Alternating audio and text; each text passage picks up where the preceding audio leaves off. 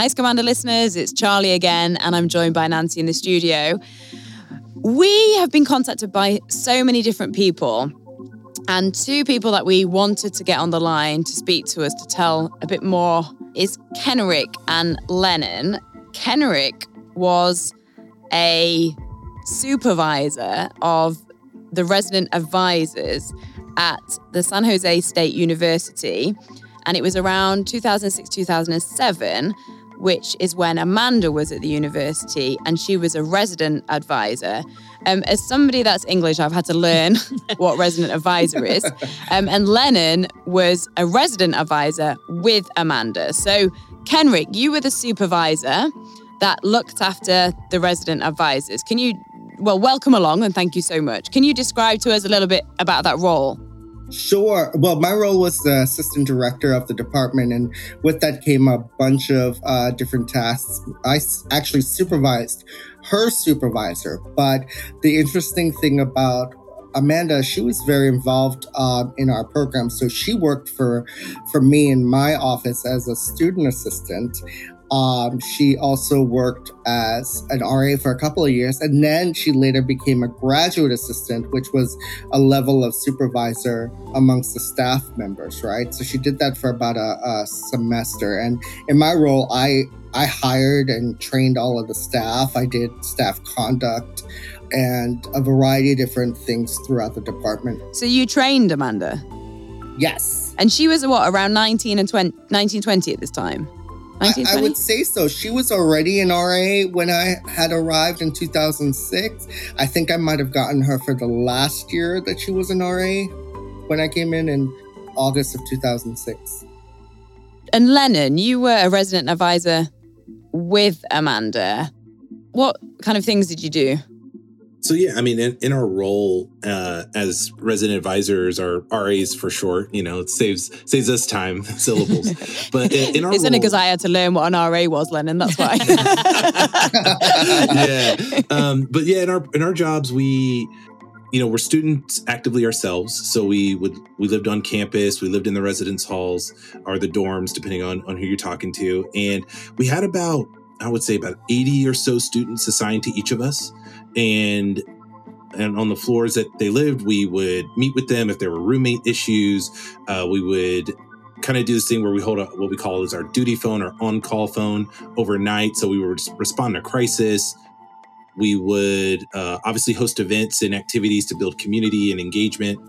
So it's kind of like, you know, if you're familiar with other university settings, it's like the perpetual welcome week or orientation or something like that. But we're doing it year round. We're actively working within our communities. And so we, we end up having like a, a reasonably sized team to achieve that with our supervisors and everyone else. Lennon, you totally just reminded me of something, and these tidbits just keep popping up. I actually ended up living on her floor because I negotiated housing for a couple of years, and I lived on her floor, I think, for a year or two. And so I got to see her as an RA. And so she was kind of like my RA, even though I was a professional staff member. But that's funny. Mm-hmm. Okay. so I really want to dig into this. So, yeah. I, I suppose the first thing I want to ask you is when you found out what Amanda was doing, was either of you surprised? When I first found out about it, I was about 50% surprised. And the other half of me was, you know, was like, ah, this all makes sense now. I'm really surprised at some of the things that I'm I'm learning more and more as I right. I hear the podcast. But you're not surprised that she's done not this. surprised. Some of it makes sense. Yeah. Why? As a student assistant with I, I got to work with her closely and I've had people, other people in my life who've gone through cancer treatment and have fought cancer. And some of the behavior it just didn't line up. Like she was never wanting to talk about it, which is fine. That happens every uh, with with some people, but it just didn't line up with how someone would look and how someone would feel. She was always very energized and very bubbly and very outgoing, which is a wonderful quality of her. I never saw the pain of what cancer folks would go through. right? And so that immediately made me question some of the authenticity of what she was experiencing. Lennon, what did you think? What was Amanda like? Because, you know, I suppose you could argue with what you were just saying, Kenrick, that, well, people show things, show their pain in different ways, right?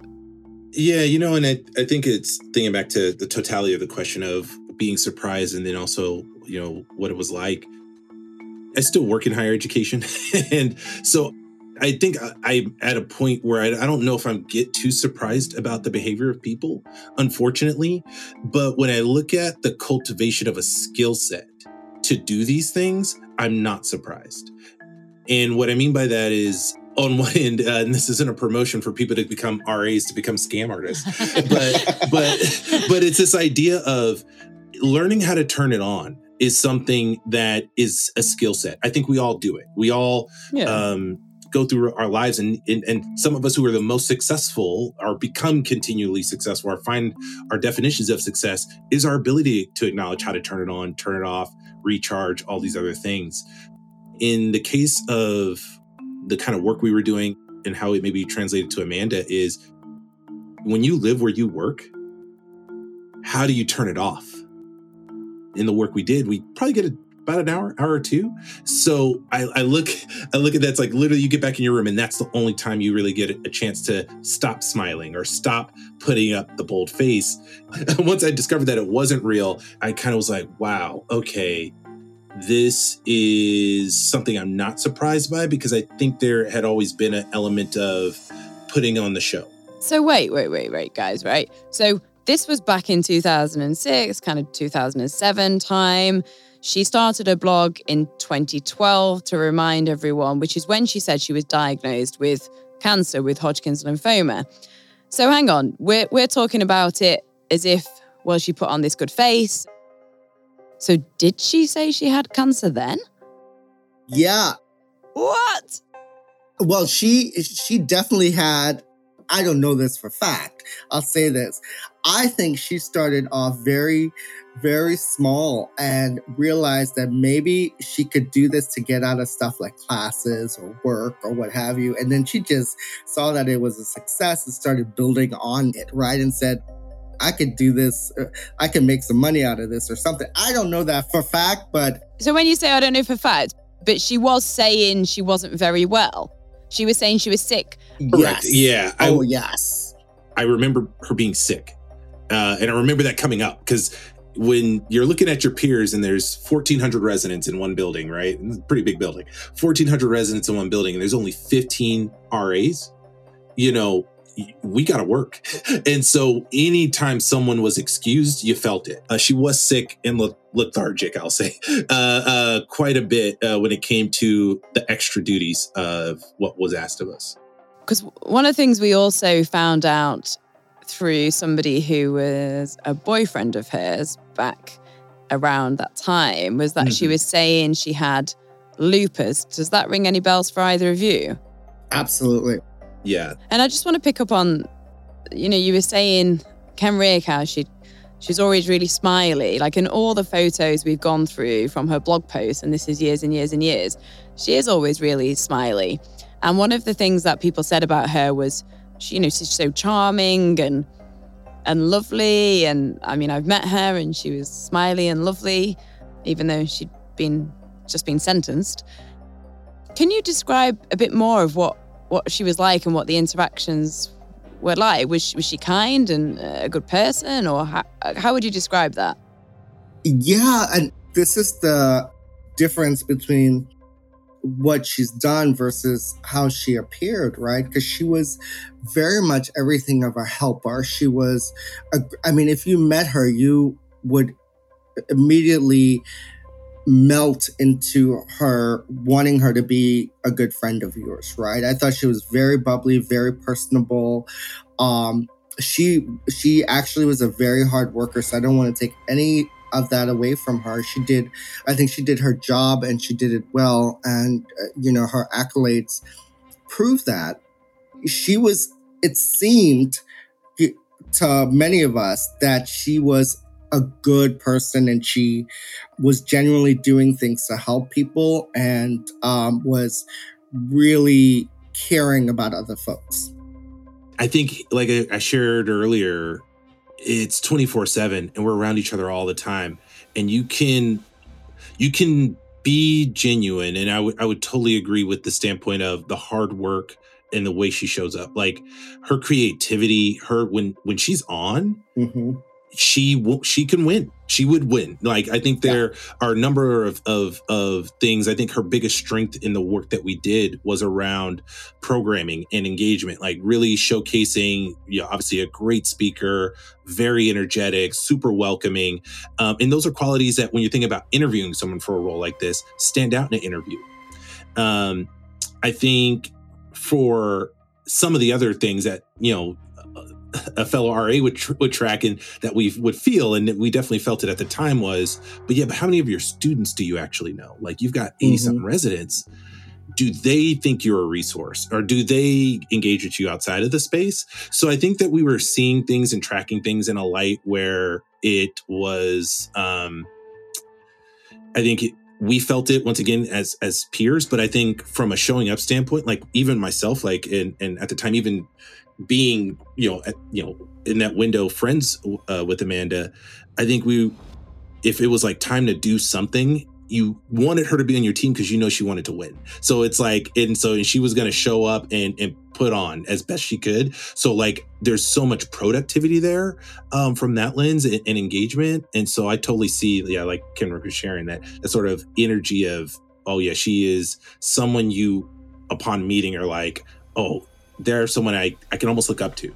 Yeah. But but Lennon, wouldn't you agree that some of that was in the manipulation of all of this? Is that I feel like she showed up like an A plus student to the people who matter like supervisors, maybe teachers, people who were making decisions who had the power to make some of that. So yeah. she wanted those people to know that she's she's fantastic and she's great and she can do all this stuff and she looks good in front of them so that later possibly they could be um, sympathetic to her cause like you in a way, Kenrick, because you hired yeah, her, right. right? As a you hired her as a grad assistant. So she actually worked for you. So you must have seen those qualities in her.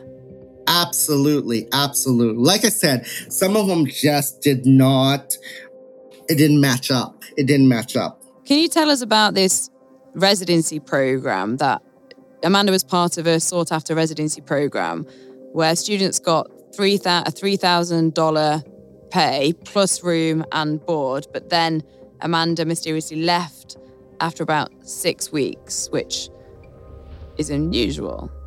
That's actually the graduate uh, level position that she was employed in. She, right. we hire both graduate students and um, undergrad for the RA position, but there's a level of assistant um, residents life our residence life coordinators are professional folks that have gone through grad school and all that stuff.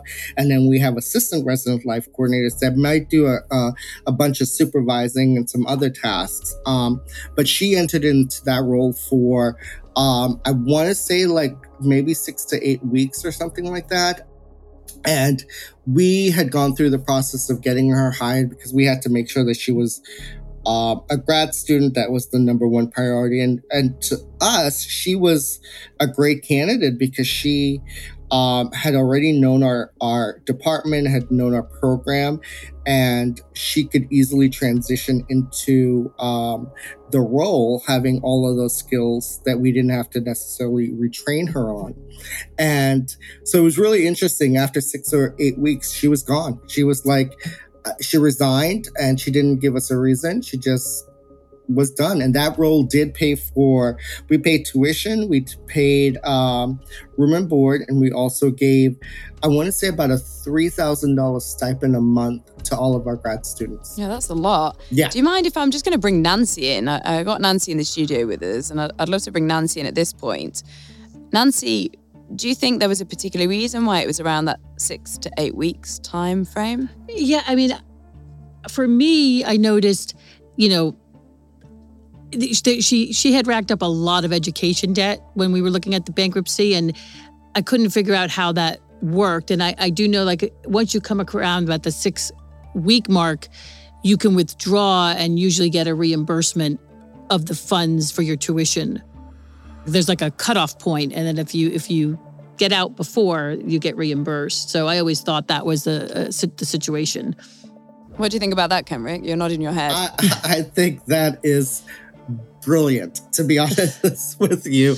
I mean, aside from having the debt, but I to, to have figured out that as a way to make some money. I'm not suggesting that people do that because clearly this is one of the outcomes. It's like, but she, it's crazy that if that's what she did, she got room and board for a period of time. She got um, the monthly uh, stipend, and then she got us to pay for her tuition um, which you know could be upwards of ten thousand dollars, and then after a while, she just left and got reimbursed for the amount because we after we leave the after we transfer the money, we have nothing else to do with it. It just it leaves our hands, and it now goes into the student's account, and so she clearly if that and I I never ever thought about that, but um, it would have meant that she would have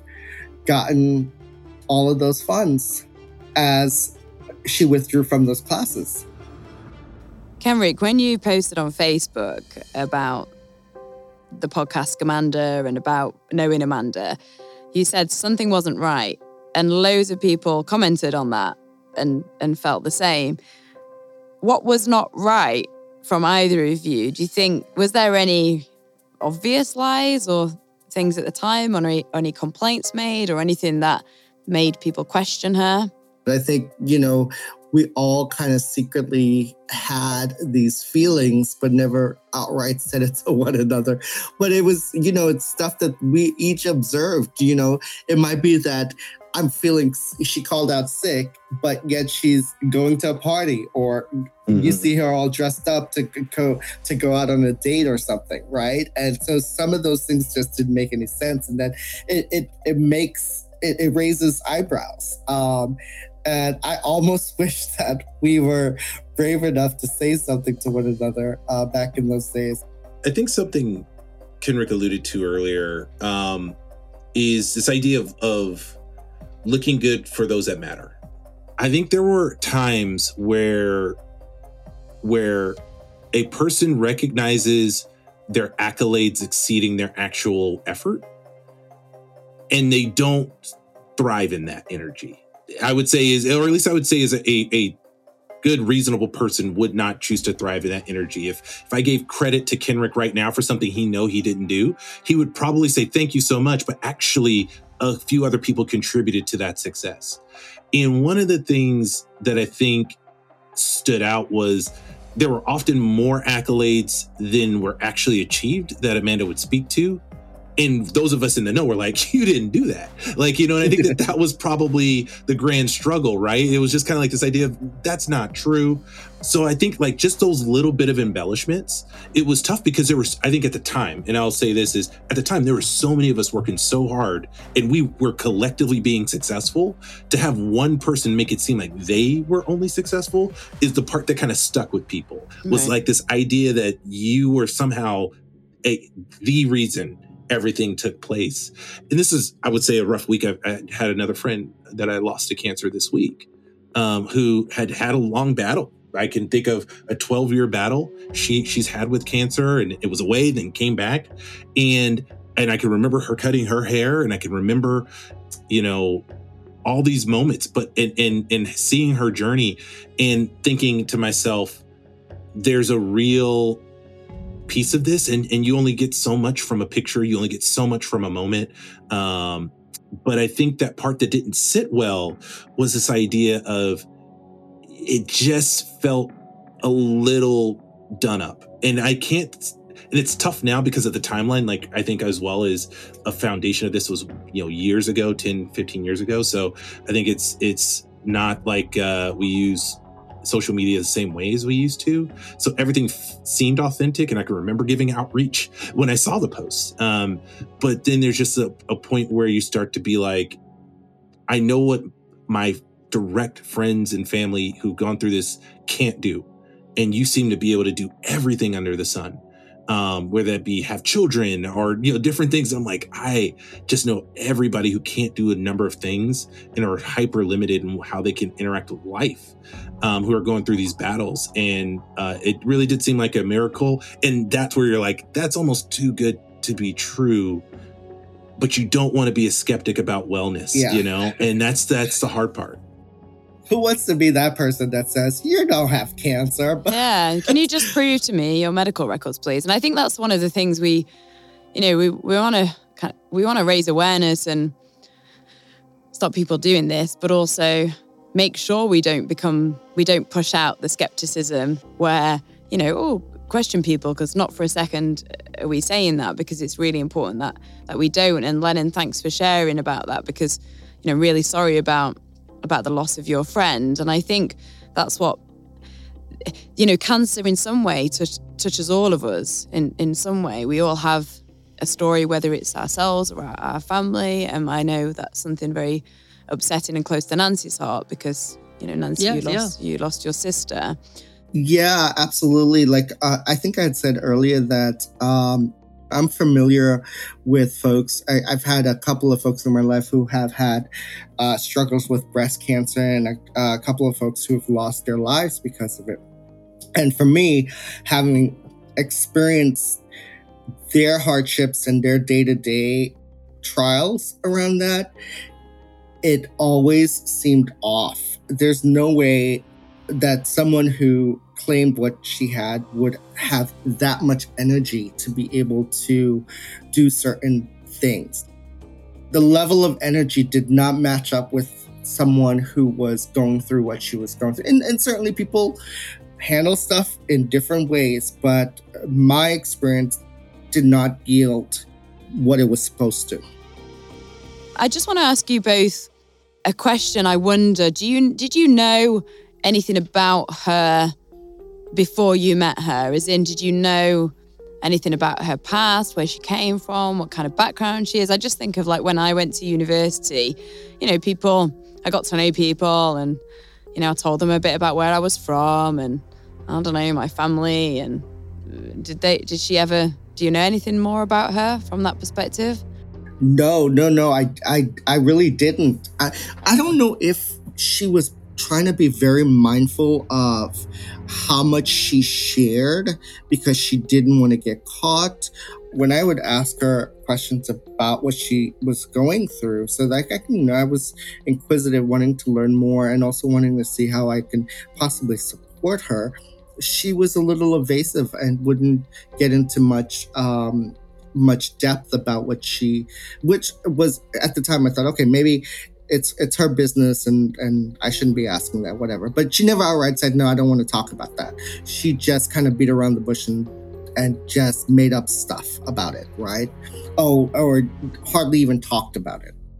When I think about how most of the team's conversations would go, or my conversations with her directly, if we were like, you know, because at night we'd be on duty together. So we'd sit at a desk for three hours, you know, and so that'd be a mix of class and life and what we're doing this weekend or all these other things. So we, we would get, you know, probably 10 times out of the semester. Uh, so probably 20 ish times a year. I probably would get a solid three hours with her that wasn't even like any other social time.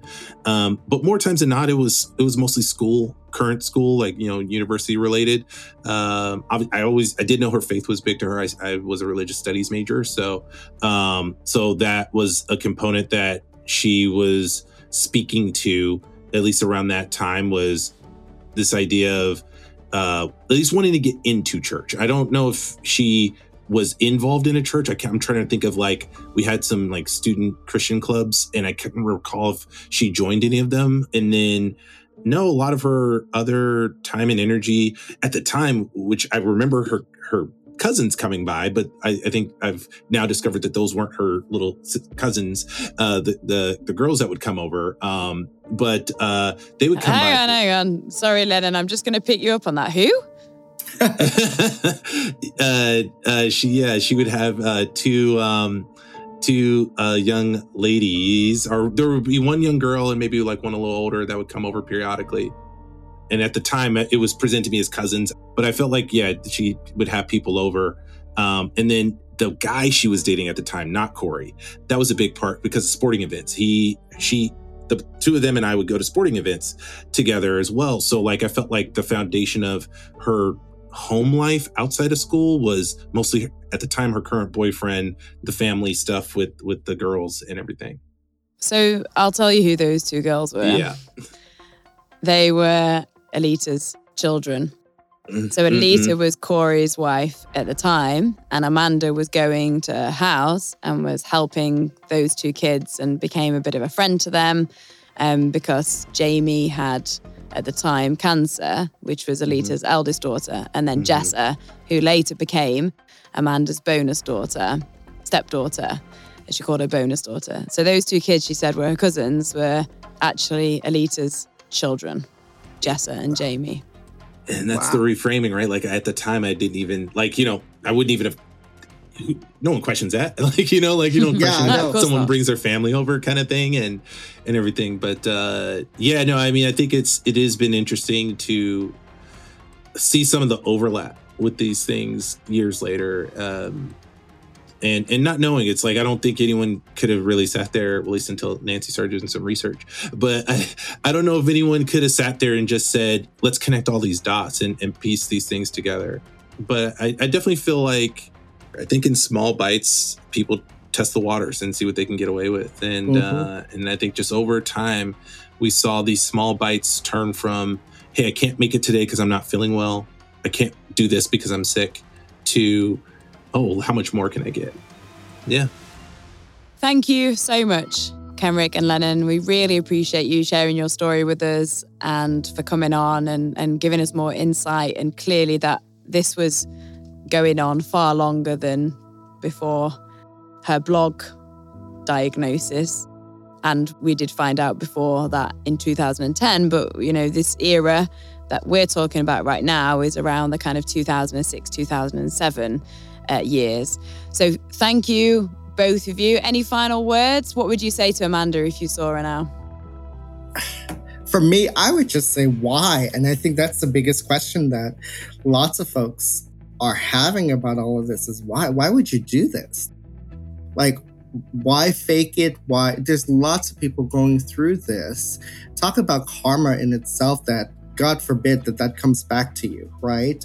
Um, why would I, I mean if money is the answer that's that's not the answer there's lots of legitimate ways to get money um, and obviously you know that now because you got caught it's just ridiculous that this would be one of the ways that you would live your life and scheming uh, around and uh, you know making people trust you and just ultimately lying to everyone you know i don't get it Lennon?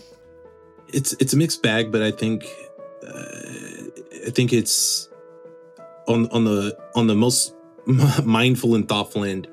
Um, I would I would hope, or I would probably tell her um, along the lines of, I hope that this doesn't deter others from giving to those who really need it. I, I would hope that um, she considers and weighs the weight of every dollar that in the last 10 to 15 years that could have potentially actually helped save a life, actually help get a little more research, get a bit more medication that could have gone to someone in real need. And ultimately, I hope her faith's real. Because I hope that she can find some way to find a way to I don't want to say cope, but to navigate the impact of that reality. Because if I, I think I would imagine if a person took on the weight of that impact of what's has occurred, it'd be very difficult to navigate. And so, uh, whether that's counseling, faith, whatever is out there, I hope that there are some real spaces for her to get help and to become a better person. Because I, I don't expect flawless out of anyone. i've got my flaws. Um, but the intention behind this, the the the effort it took to hold this up, I, I feel like is just so intense that I'm hopeful to the listeners and to the the, the families and, and those out there who still have a heart to give feel like they'll still be encouraged to to find a real cause to to give to. Thank you. I think that's a great message to end on. Thank you, both of you. Kenrick and Lennon, thanks for joining us. Nancy, thanks again for coming in the studio. And thanks, everybody, for listening. We really appreciate it. I hope you enjoyed this bonus episode and it gives you, well, it gave us all a lot more insight into Amanda. Don't forget to give us a rate and review. And if your friends haven't heard about Scamanda, they should have. thanks again. Goodbye for now. Scamanda is hosted and produced by me, Charlie Webster, and produced by Jackson McLennan. Edit and theme music by Nico Palella. Assistant producer Casey Hertz. Assistant editor Seema Greywall. Additional production support from Stephen Sletton, Will Hagel, and Nicole Urban. Executive produced by me, Charlie Webster, and Nancy Moscatello. Scamanda is a Lionsgate sound production engineered by Pilgrim Media Group.